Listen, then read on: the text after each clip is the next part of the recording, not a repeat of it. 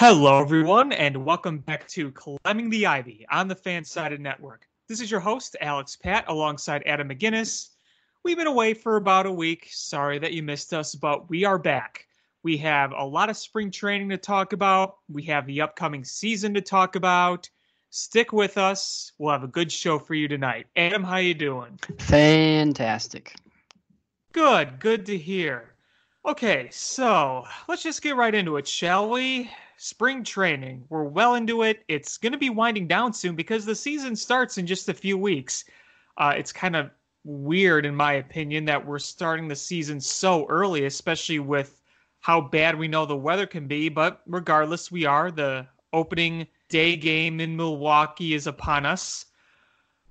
There's a lot of talk going on right now about what's going to happen with the games. Are fans going to be let in? And until we know for sure, I'm not going to really speculate. I mean, I have kind of an idea what might happen, but you know, we haven't heard anything official, so I don't know what's really going to happen there. But I, I, feel like, regardless, the season's going to start in a few weeks. I, I, don't think they can delay the start of the season. I really don't think they can. Um, so for all intents and purposes, we're just gonna keep on talking like we're right on schedule. Yeah, I mean, I, I think it's it's it's probably for the same reason that that uh, NCAA basketball they they can't postpone either. I'm sure scheduling right. and TV contract stuff kind of prevents them from because my first thought was just push it back to to April or May or something, but I, I am sure that's that's probably an impossibility for them. But the idea of games without fans is really weird. I think it's going to be really strange. Even watching it on TV is going to be strange because you're so used to the sound of crowds and people oh, yeah. being loud when things are happening. I think it's going to be a really weird, kind of eerie feeling just having nothing but quiet in the background. And I mean, this is March Madness coming up. This is when the crowds are at an all time hyped up level. Yeah.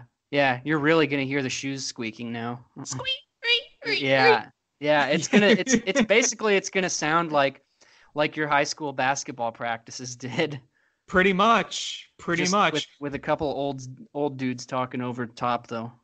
Yeah, and you'll probably hear more of like the officials. You'll hear the players themselves talking yeah. on the floor. You'll hear the coaches yelling on the floor. You'll yeah, hear plenty of that. It's gonna it's gonna be interesting to hear what what background noises are more prominent.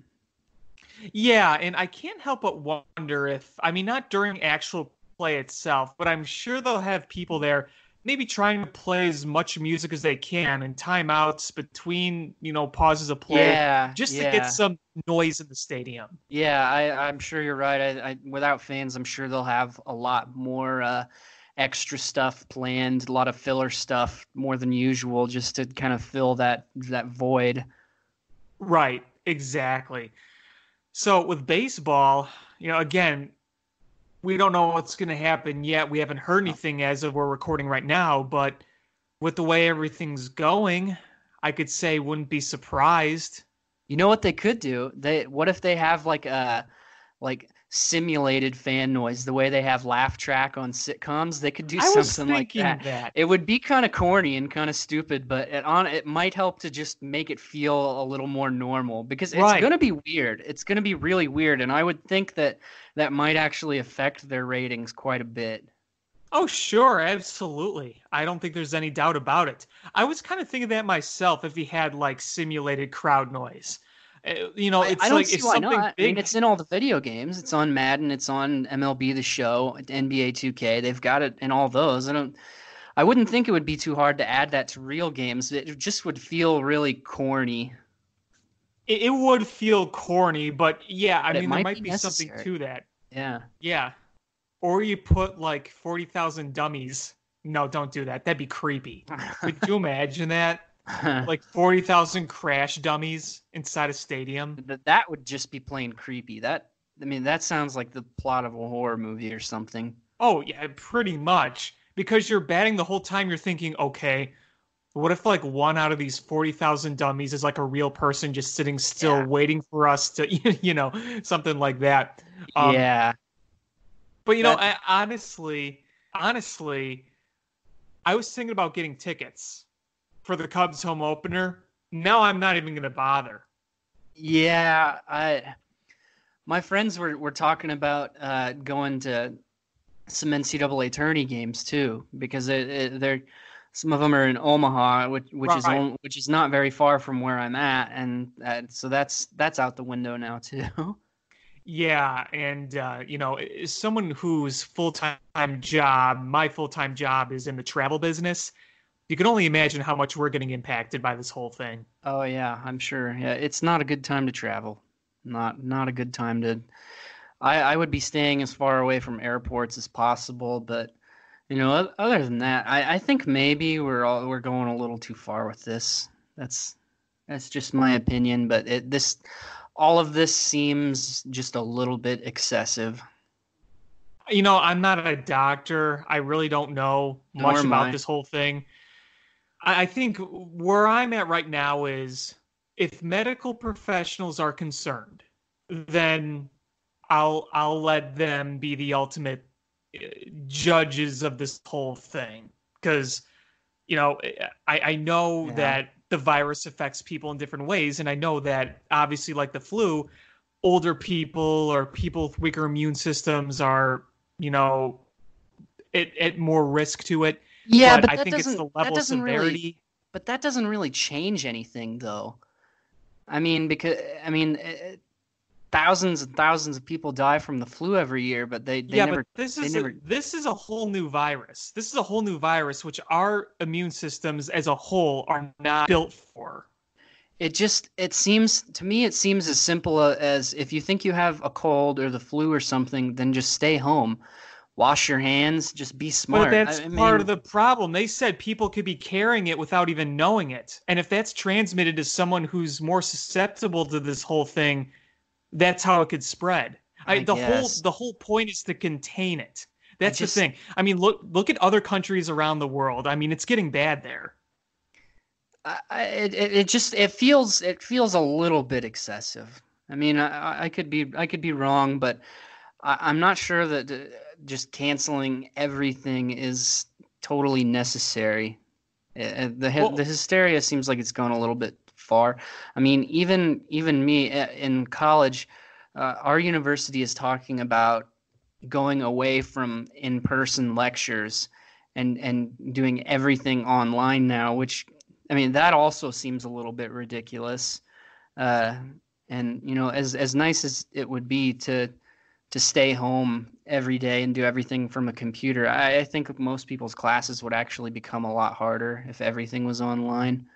Well, uh, definitely would. And not but... having, yeah, you know, not having one-on-one uh, recitation time, that all that kind of stuff. I, I, I just think that this. I don't know. Maybe this is a little hasty. It's, it's, it's precautions. I get it, but it, it's a, it's a little irritating how everything has just kind of come to a halt. I mean, it's definitely not convenient. It's definitely, you know, disappointing in many many aspects but you know what if this thing you know you look at the death rate if this is a deadly virus then you know i'd rather be seeing a few inconveniences than catching yeah. a very serious disease i know here here in lincoln there's there's been one reported case a uh, family that that returned from a vacation to london and the daughter brought coronavirus back with her and they've they've got her in just in like a big tube right now, basically, which yeah, is yeah. really sounds really sad to me. This girl is basically is just living in like a biohazard tube at the moment, but yeah, I mean it's it, just wash your hands, guys. Just wash your hands and don't don't put your fingers in your mouth. Well, you know, hopefully that this this can all help people develop better habits, better hygiene habits. I yeah. mean, for the better for everybody. I would hope so, so. Yeah. I mean, hygiene is very important. It's very, very important, and now more than ever. And you know, the other thing too is is that when when you're in a big city, it's it's more more hyped up in a big city just because there's so many people and I mean, viruses can spread very easily, very, very easily. Mm-hmm. So hopefully this doesn't last too long. We get it under control and things can kind of go back to being normal. It just feels like the next few weeks for anything just feels so uncertain because it's like one thing after another is getting shut down or canceled or postponed and we'll see what happens with baseball. It would be a real bummer and but again at this rate I wouldn't be surprised if we see some of the games start with no people in the stands. But we'll see. That's, But again, but again, I, going, I yeah, yeah, but I feel like they're going to play regardless. So I think they will too. yeah, exactly. Uh, so let's get into the Cubs themselves. Uh, we are about midway through spring training. Cuts are being made. You kind of see who's doing well in spring and who isn't. And, you know, granted, stats are not very important in spring, neither is record. But I think the performance of certain players is valued a lot more when they're the players who are like on the fringe or coming back from injury or just fighting for a spot. I mean, do you really? We don't really care about Rizzo, Baez, Contreras. They're just trying to get back in the swing of things. The only reason you kind of care about Kris Bryant is because he's got this new role at leadoff. But either way, you're not going to be too worried. But we're looking at guys like Albert Almora, Ian Happ, Tyler Chatwood, Alec Mills, uh, Craig Kimbrel, some of those people. I mean, those are the guys we're really trying to focus on here, and the ones we're trying to get a sense of what they may or may not be in the regular season. Again, spring doesn't always indicate that, but you see some goods and you see some bads. Yeah, I think the, the other thing people are going to keep tabs on uh, as far as spring training goes is maybe who's going to be the opening day starter. And Ross has come out and said that it's going to be between either Yu Darvish or Kyle Hendricks. So that's I think that's the one that I'm keeping my eyes on at the Mhm. moment. Yeah, and you know, this kind of popped in my mind today when I heard that. And maybe I'm overthinking it. Maybe it's just me overthinking, just needing a narrative to talk about something. But I felt like that was an establishment from David Ross saying that our past relationships don't matter because some might go and think, oh, well, he's, you know, Jon Lester's longtime companion. Is he going to give him the opening day start no matter what?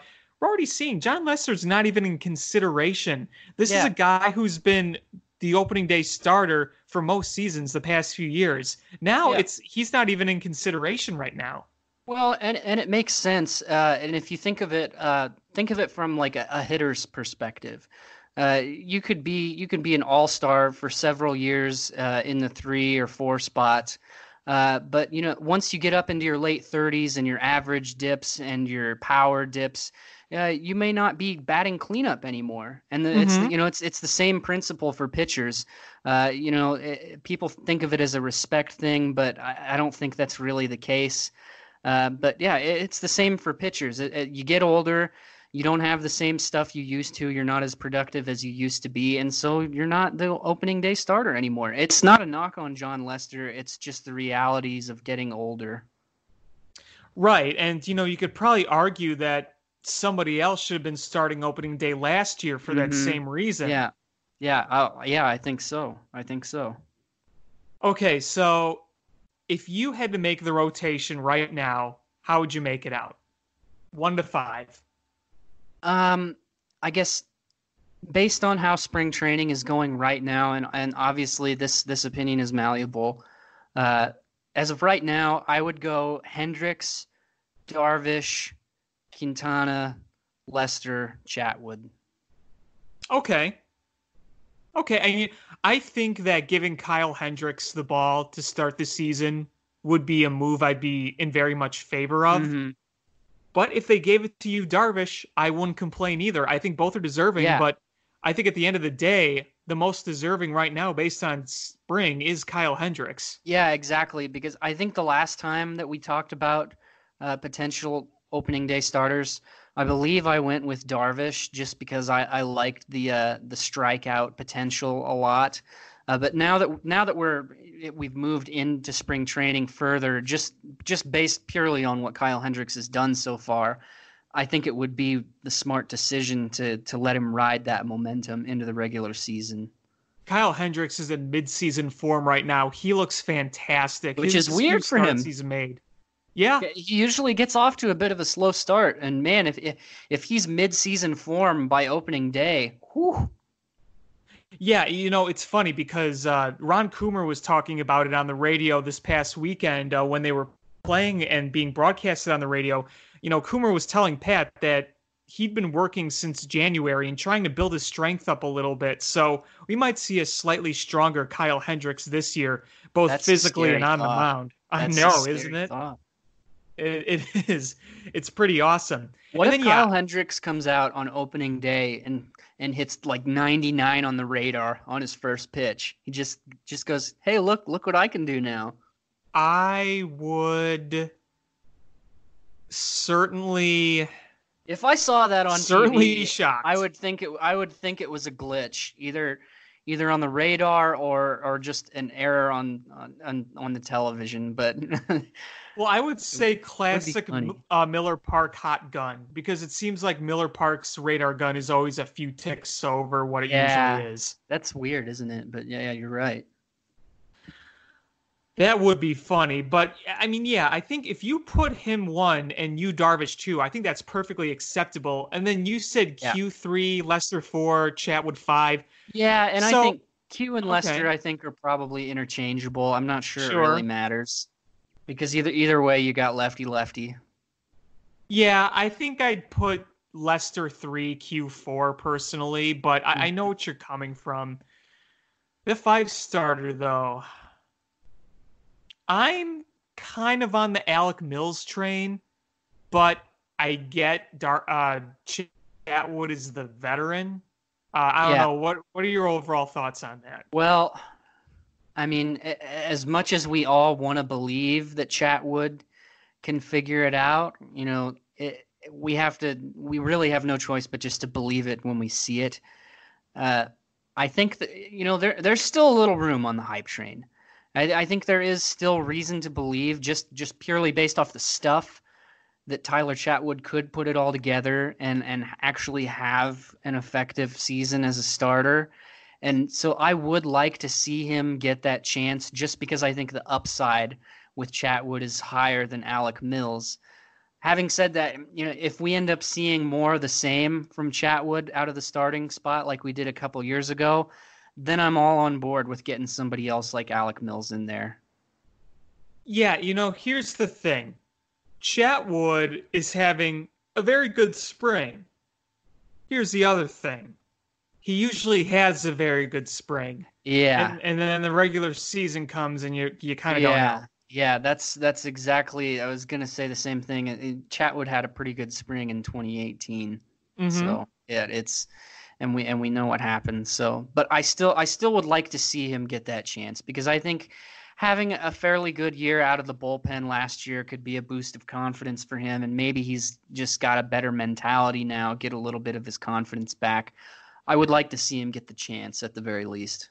Well, if he does get the chance, I certainly hope that hype lives up because I've said this before. He's got really good stuff. The Yeah. movement on his Yeah. pitches is unreal. Yeah, And he throws for pretty good velocity too, mid 90s. If you have a mid 90s fastball that's dipping and diving, that's hard Mhm. to hit if it's in the zone. yeah. Problem is, more often than not, zone. Yeah. It's on the zone. Right. I- I- His his stuff as a starter in 2018 kind of reminded me a little bit of the tail end of Jake Arrieta on the Cubs because the, there's so much movement to to his pitches, especially that curveball, and when he could Mhm. throw it for a strike, it was really nasty and Oh, hard to hit. But towards the end of, of Arrieta's tenure in the Cubs, he had a hard time actually putting that curveball in the zone, and hitters pretty much knew if it was off speed, they could just lay off of it and get a ball. And it was kind of the same way with Tyler Chatwood. Crazy movement on those pitches, but just couldn't locate him at all. Well, if you remember too, when Jake Arrieta first came into the big leagues, location was his biggest issue. The stuff was always there. Yeah, yeah, yeah. There, the potential, yeah, it was always there, even in Baltimore. And I think he just needed the the right coaching to to get him straightened out. But but yeah, I see I see this similar sort of thing going on with Tyler Chatwood, but he never really ever at any point had it all under control, especially as a starter. Uh, and and if he doesn't end up being a starter on the Cubs, I think that's fine too because it, you know, like we've talked about before, there's a lot of value in having long form relievers who can give you multiple innings at a time if things he was get useful in that role last year. Yeah, yeah. So so having him in that role is valuable too, even if he can't be a starter. Yeah, I definitely agree. And just quick note about Yu Darvish. We were just talking about Yu Darvish. He is starting tonight against the San Diego Padres.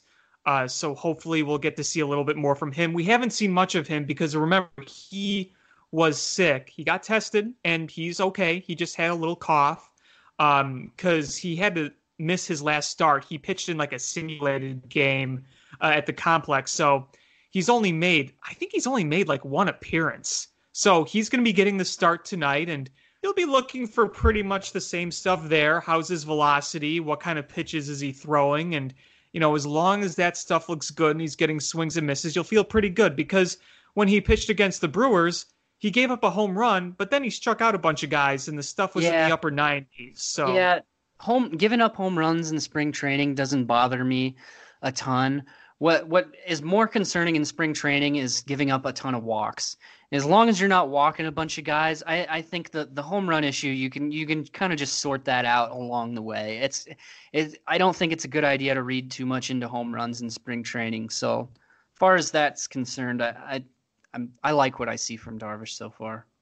Yeah, and you know, you make an interesting point about the home runs because you look at a lot of times home runs are getting hit they're like on the first pitch of an at bat, and the batter's just swinging away, and all the pitcher's trying to do is get it over the plate. So yeah. it's like, okay, he was just trying to get throw a first pitch strike, and you know he swung and hit it in the nice warm Arizona air. Yeah, I, I definitely think you're right on that. So yeah, I mean, it, that's a really good point to make. And, and the other the other thing to consider there too is, you know, if you walk a guy, that's that's a hundred percent uh, on the pitcher. I mean, I guess you could make the case the catcher has something to do with that too. But if you walk a guy, that's that's entirely your fault. It's not always the case that giving up a home run means it was a terrible pitch. You know, some sometimes sometimes the batter just gets a hold of one and and and it's a really good swing. And it can still be the case that, that you can hit a home run on a pitch that was located really well. It happens. So I mean, sure. that's, eh, that's the other reason why you can't read too much into home runs. Yeah, and so just to confirm with what I was saying a minute earlier, he's only made one appearance. Darvish has. He's pitched in two innings, and uh, he gave up that home run. But yeah, then he started striking out some guys. He struck out three. That's good to see. Uh, did not walk anybody, so that's good to see. Really, all he gave up was the home run. So you'll take that, definitely. Absolutely here are a few other pitchers I wanted to talk about uh, this spring training. Now, I've preached patience, benefit of the doubt, all that good stuff. And that might still be the case here. But can we start worrying about Craig Kimbrel? Yeah. I never I never really stopped worrying about Craig Kimbrel.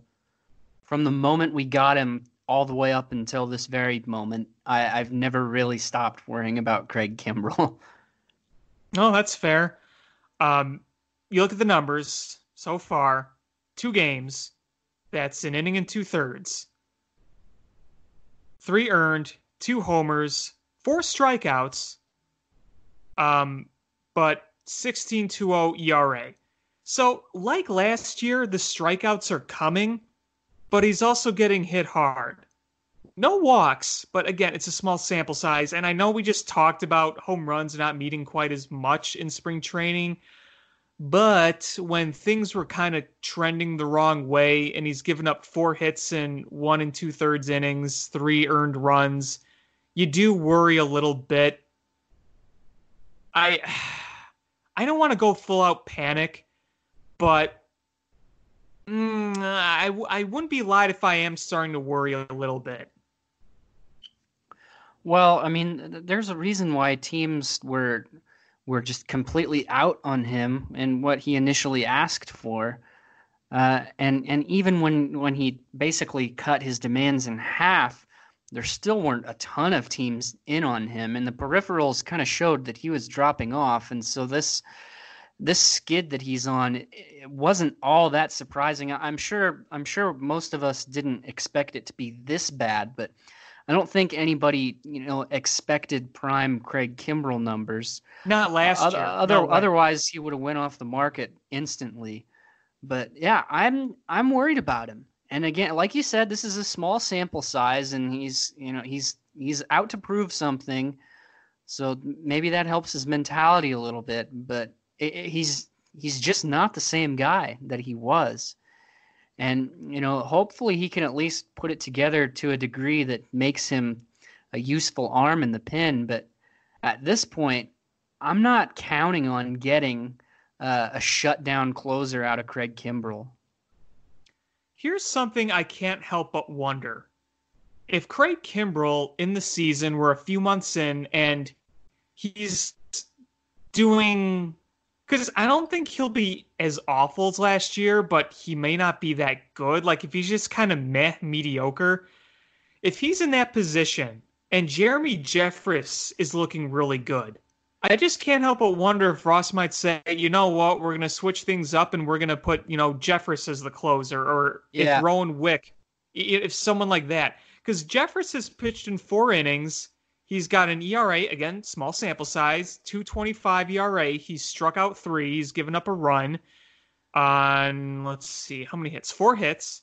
So if if Jeffress bounces back and he looks really dang good, I think you might have an alternate right there, a closer if things continue Yeah. to go awry with Craig Kimbrel. Yeah, I wouldn't necessarily be opposed to that either. The problem sometimes is that switching pitchers up from their their normal spot can really affect their psyche. And I think, you know, Cubs fans should be used to that because I think we saw that with Hector Rondon. I think you know, the beginning of the end of Hector Rondon with the Cubs was moving him out of the closer spot. I don't Mhm. think he was ever really the same after he moved out of that spot. And I, I would be afraid of that same thing happening to Craig Kimbrel.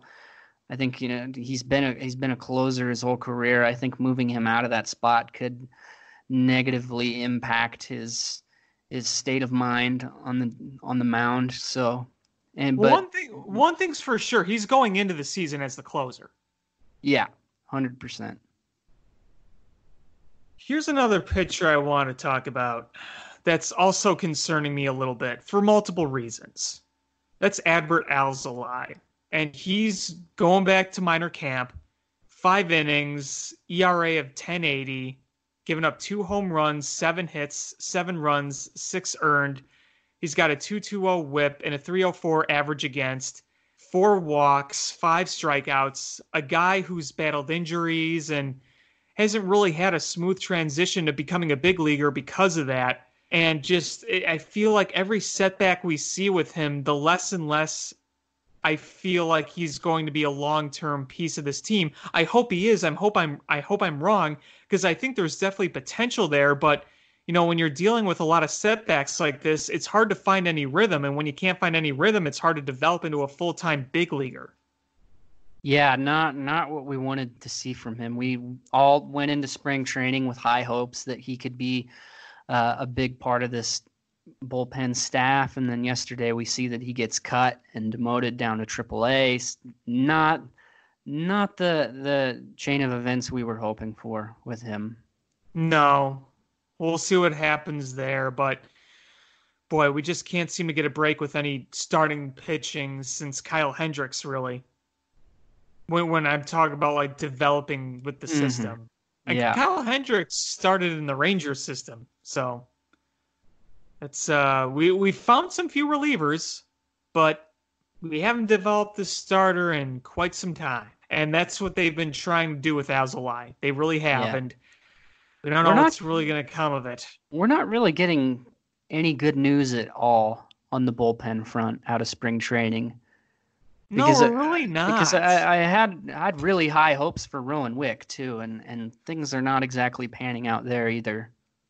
No, I mean I think the best I could say is Jeremy Jeffress in a very mm-hmm. small sample size. Yeah, and then maybe I, guess if you look at Tyler Chatwood or Alec Mills, they're both doing well. One of those guys is going to be in the bullpen, and I think more likely than not, it's going to be Alec Mills. So if Alec Mills is doing well, then you know hopefully you have something there. But boy, when you're worried about your closer, when yeah, you don't really know how the rest of your structure is going to be, yeah. That's rough, and it's just based on how spring training has gone, the unfortunate reality is the Cubs are going to have to roll with some guys who had bad springs. Oh yeah, I mean you don't really have much of an option. No, not at all. Okay, so let's go to the offensive side of the ball. We're kind of seeing what we thought we'd see. The main guys doing whatever.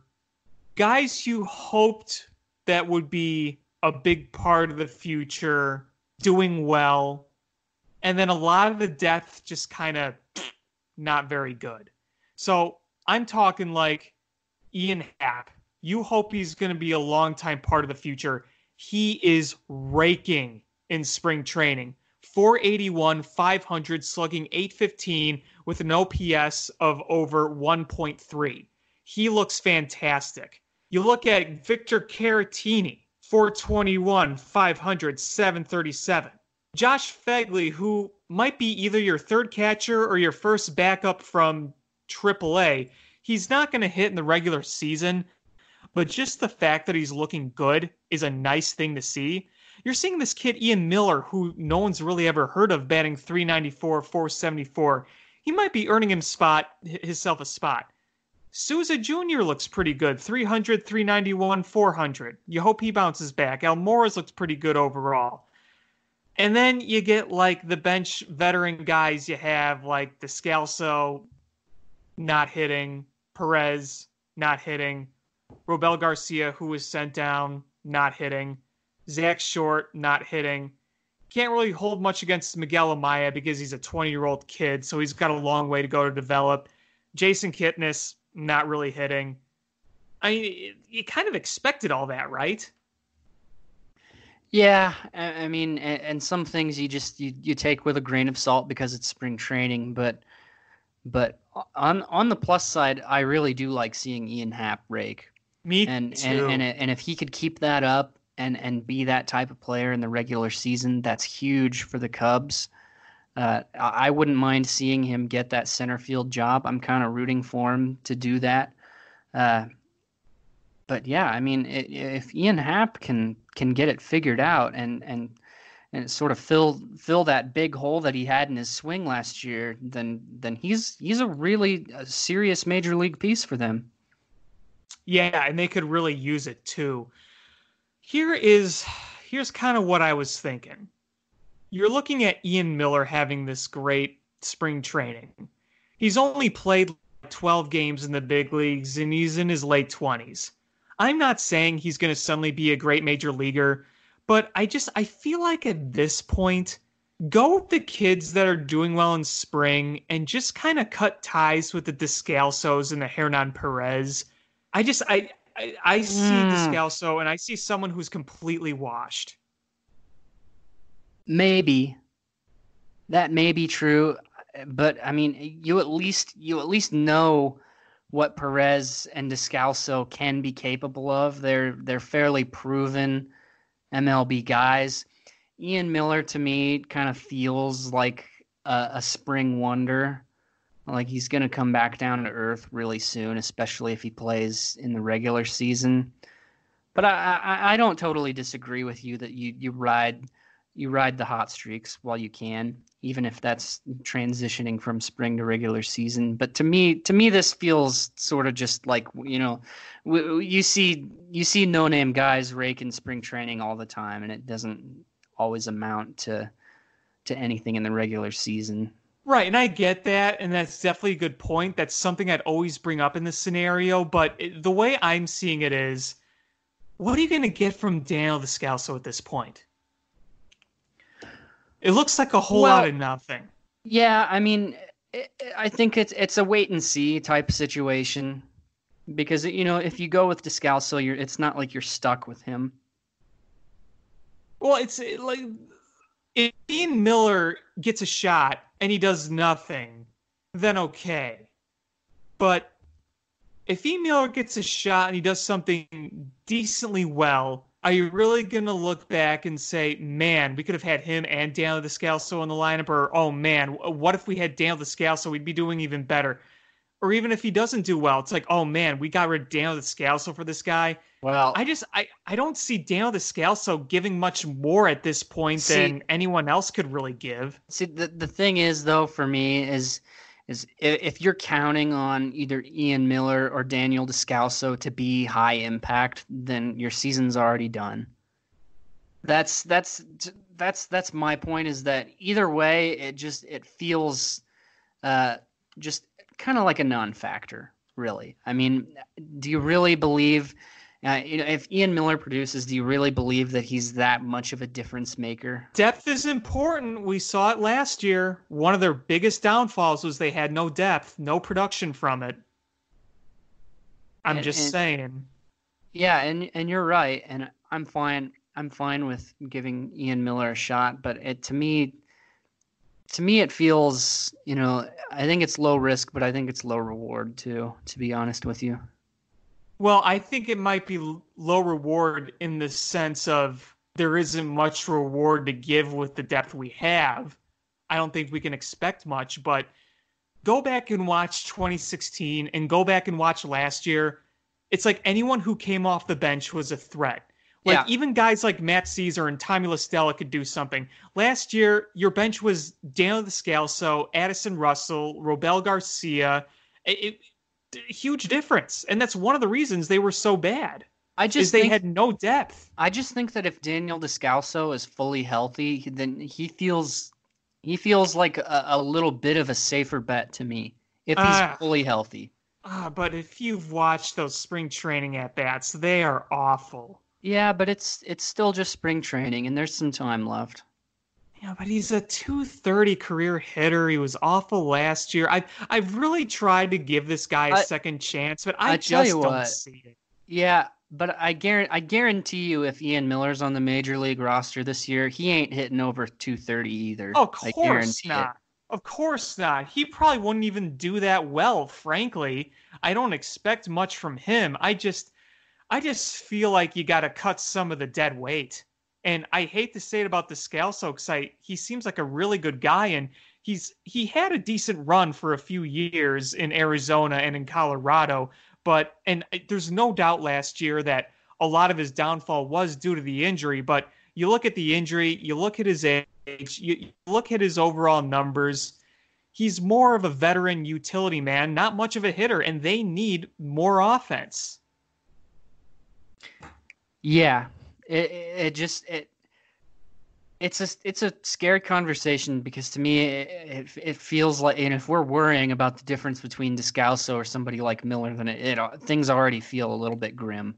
That's the problem. That's that's yeah. why the season feels yeah. kind of uncertain. I mean, I'm not disagreeing with you that that's a problem. It certainly is. I think no matter what who you put in there, the depth is really subpar the, the only way I think it gets better is if you call up some guys and they end up making an impact. I mean, if you want my full honesty, yeah. the way I see it right now, I think that if down the road we bring back up Nico Hoerner and if Kipnis is struggling, I just think he's going to get cut, gone. Probably. I mean, uh, Kipnis, Kipnis, you know, more than anybody else, is definitely on a prove it basis. Right. The Cubs right now. I mean, there's if he if he doesn't produce, if he doesn't uh, carve out a spot, there there's zero reason to keep him around. Not especially not just because he's a well-known name. Yeah, I mean his defense looks good. He's a nice welcome presence on the team. And again, like Descalso, he's a welcome guy on the team. And you know, I think Descalso, if you want my opinion, I think Dan Descalso has a very bright future in coaching if he's going to become a coach, I could definitely see him being a good manager someday or a bench coach or, or something. But you know, I I feel like sometimes you got to move past the whole he's a good veteran presence and you just need production. It's just yeah, well, where are you going to get it from?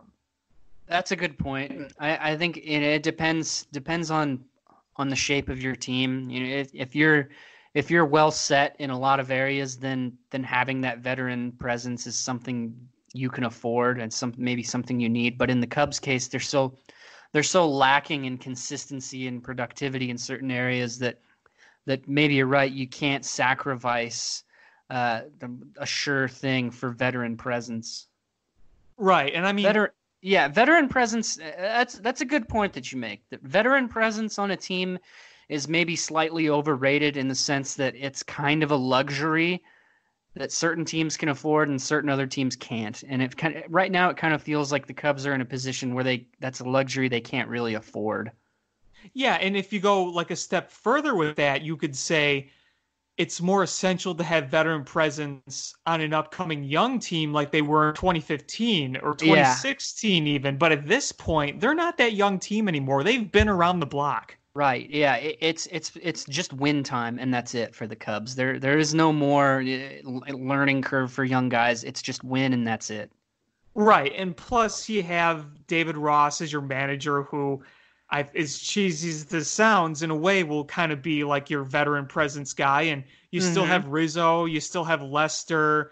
You don't have Ben Zobrist anymore, and Ben Zobrist was the perfect, perfect, perfect, perfect blend of good player and veteran presence. He's been around camp, which is cool, but he's not going to be suiting up in a uniform on the roster. No. Maybe he'll come back as some sort of coach someday with the Cubs, but you know, right now he's retired unless he's helping out at spring training. So, you know, that's obviously going to be missed, but you still have veteran presence guys and, you know, sometimes you just need production. And you know what? It sounds like Steven Souza is a very welcome presence on this club right now. So take that too. And, you know, maybe he has a decently productive year. If he's fully healthy, I, I definitely think he can yeah. be a part of the team. Yeah. good if, he, if he's healthy, that he could be a great depth piece for sure.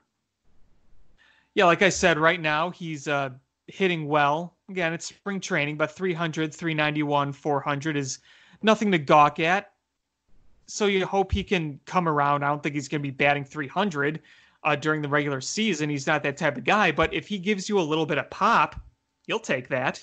Yeah, I mean, it just the thing with spring training is my philosophy has always been, uh, you know, you you don't you don't completely ignore the bad stuff, but but you don't you don't discredit the good stuff either. I mean, of course not. Yeah, the, the the general idea is just don't read too much into anything. But I mean, eh, at the same time, you know, you, you don't ignore the success either. You you don't you don't brush it off as nothing necessarily. Right, exactly. So, a few more games we have left to play before the regular season. We'll see how the roster ends up fully shaping out. We'll see who gets those last few spots. Will it be Descalso? Will it be Perez? Will it be Ian Miller? We'll see.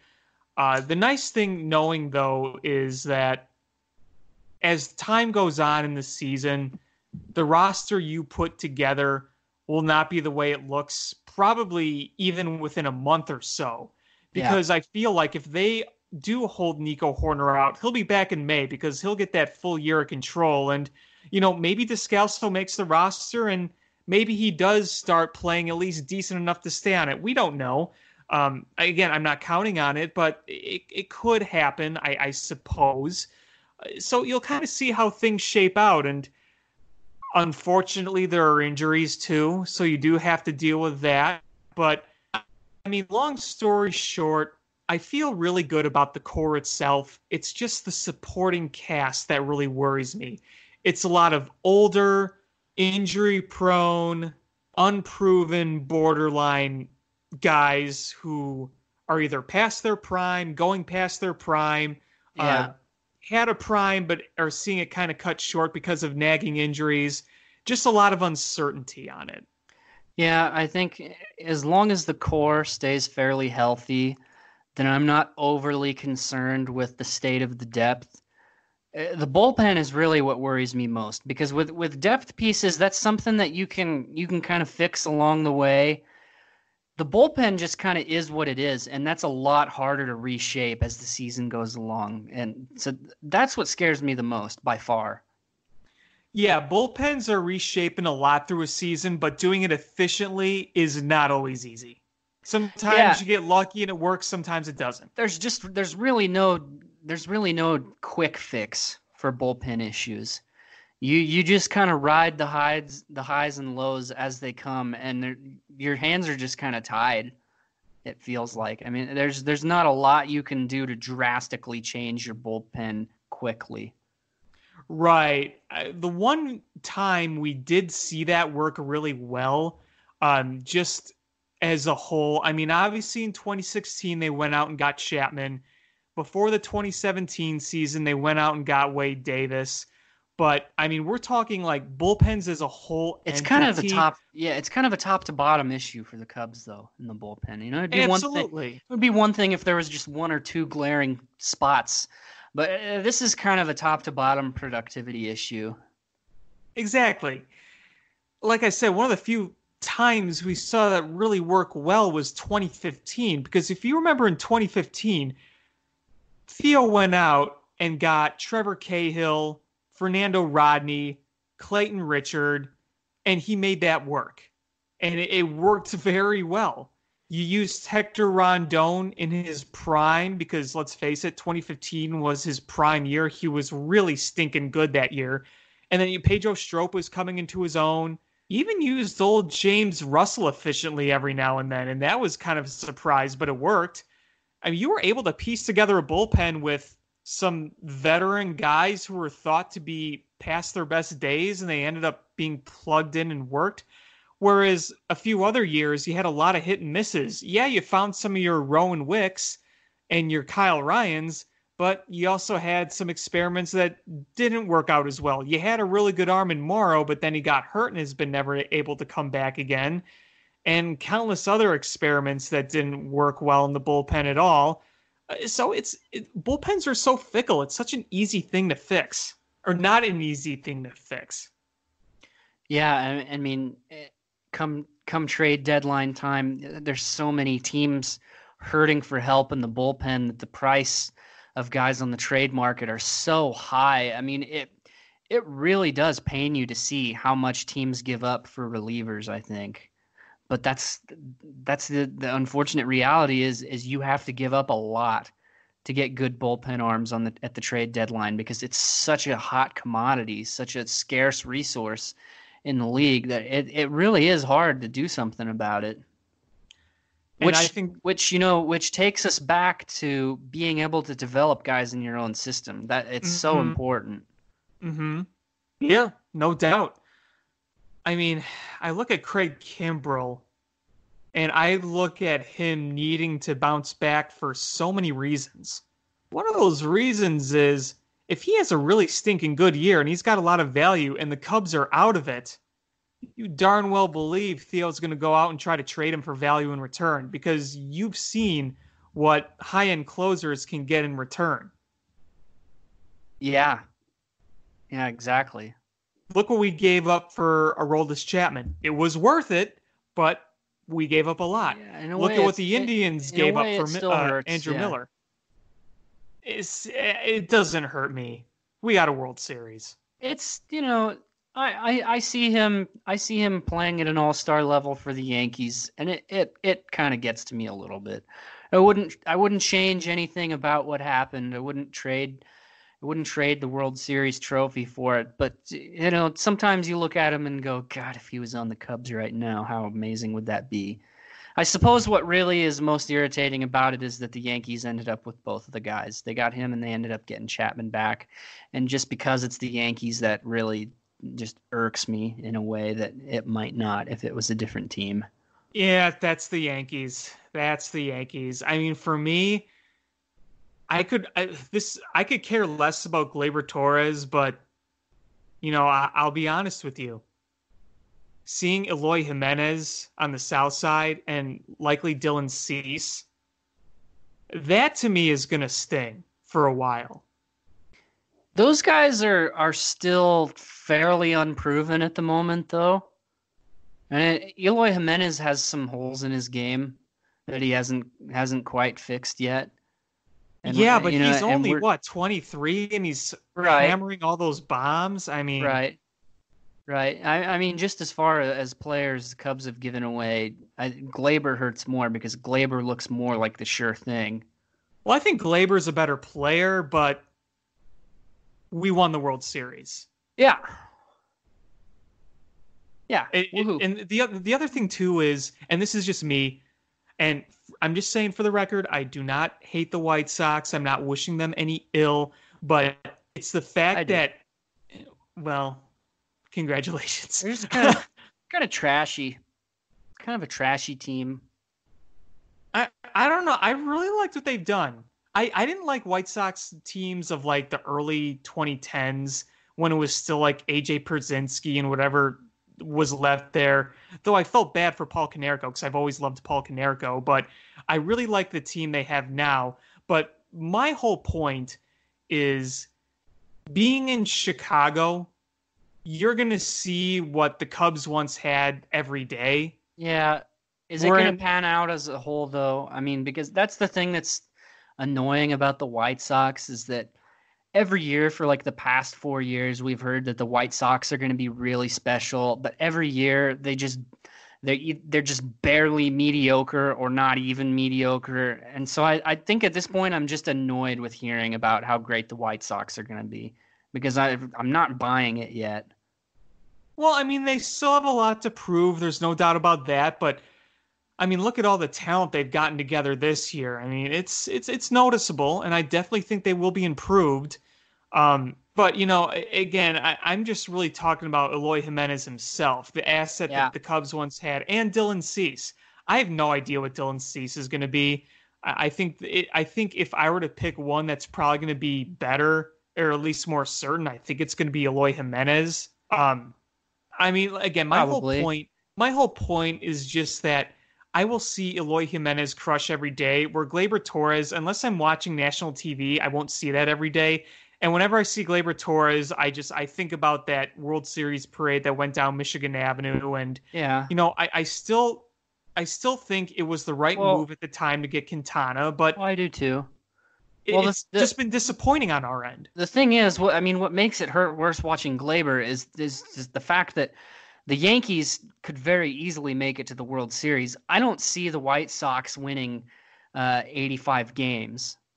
So I mean, you yeah, don't? it's oh, I no, I, no, I don't. I don't. I don't think the White Sox are going to have a winning record. Really? Wow. Really? I, I, yeah. I is that even a bold prediction? I think the White Sox yeah. are going to win like 78, 79 games. I think they're going to be a good team. I mean, mm, they've I added Yasmani Grandal. They've added. I mean, Yasmani Grandal doesn't add that many wins. I don't think. Yeah, but Edwin Encarnacion, Dallas Keuchel. I if Luis Robert's the real deal, that kid is going to be an MVP someday. Look See, at Yoan Moncada. That's, that that's the thing stud. about that's the thing about the White Sox. This is the same thing every year. A bunch of ifs that never end up panning out. Well, we'll see. We'll see. I, I that division is so bad, and I think they're clearly better well, than that's those true. teams. That's true. They're going to beat the crap out of that team. It's probably the worst division in baseball, and that yeah, I guess they've got that on their side. I mean, they're think about it. The Tigers are one of the worst teams I've ever seen. The Royals yeah. are terrible. The Indians aren't good anymore. That White Sox well, team, even if, even if they're not the top of the dog, drop. Yeah, exactly. I mean, even if the White Sox aren't the top team in the AL, they're going to beat the crap out of those teams. And you know yeah. what?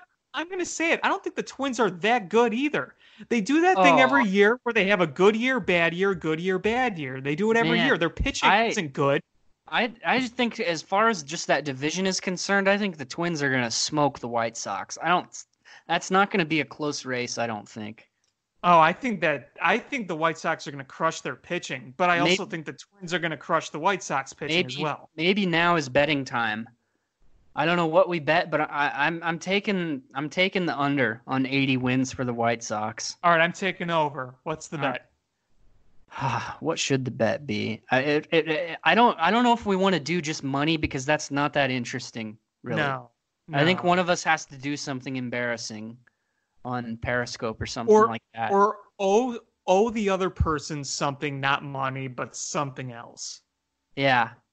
So okay, so we we can figure this out at a, at a later time, I guess. Sure. We, There's we plenty can, of plenty we- of season. we can take some time to figure out what this bet is going to be, but but for now the the bet is 80 wins over or under. I'm going under. Okay, going I'm going under. over, All right. way over. I'm really high on the rebuild the White Sox are doing. I know you're not, but I am. But you know, we'll see. We'll see.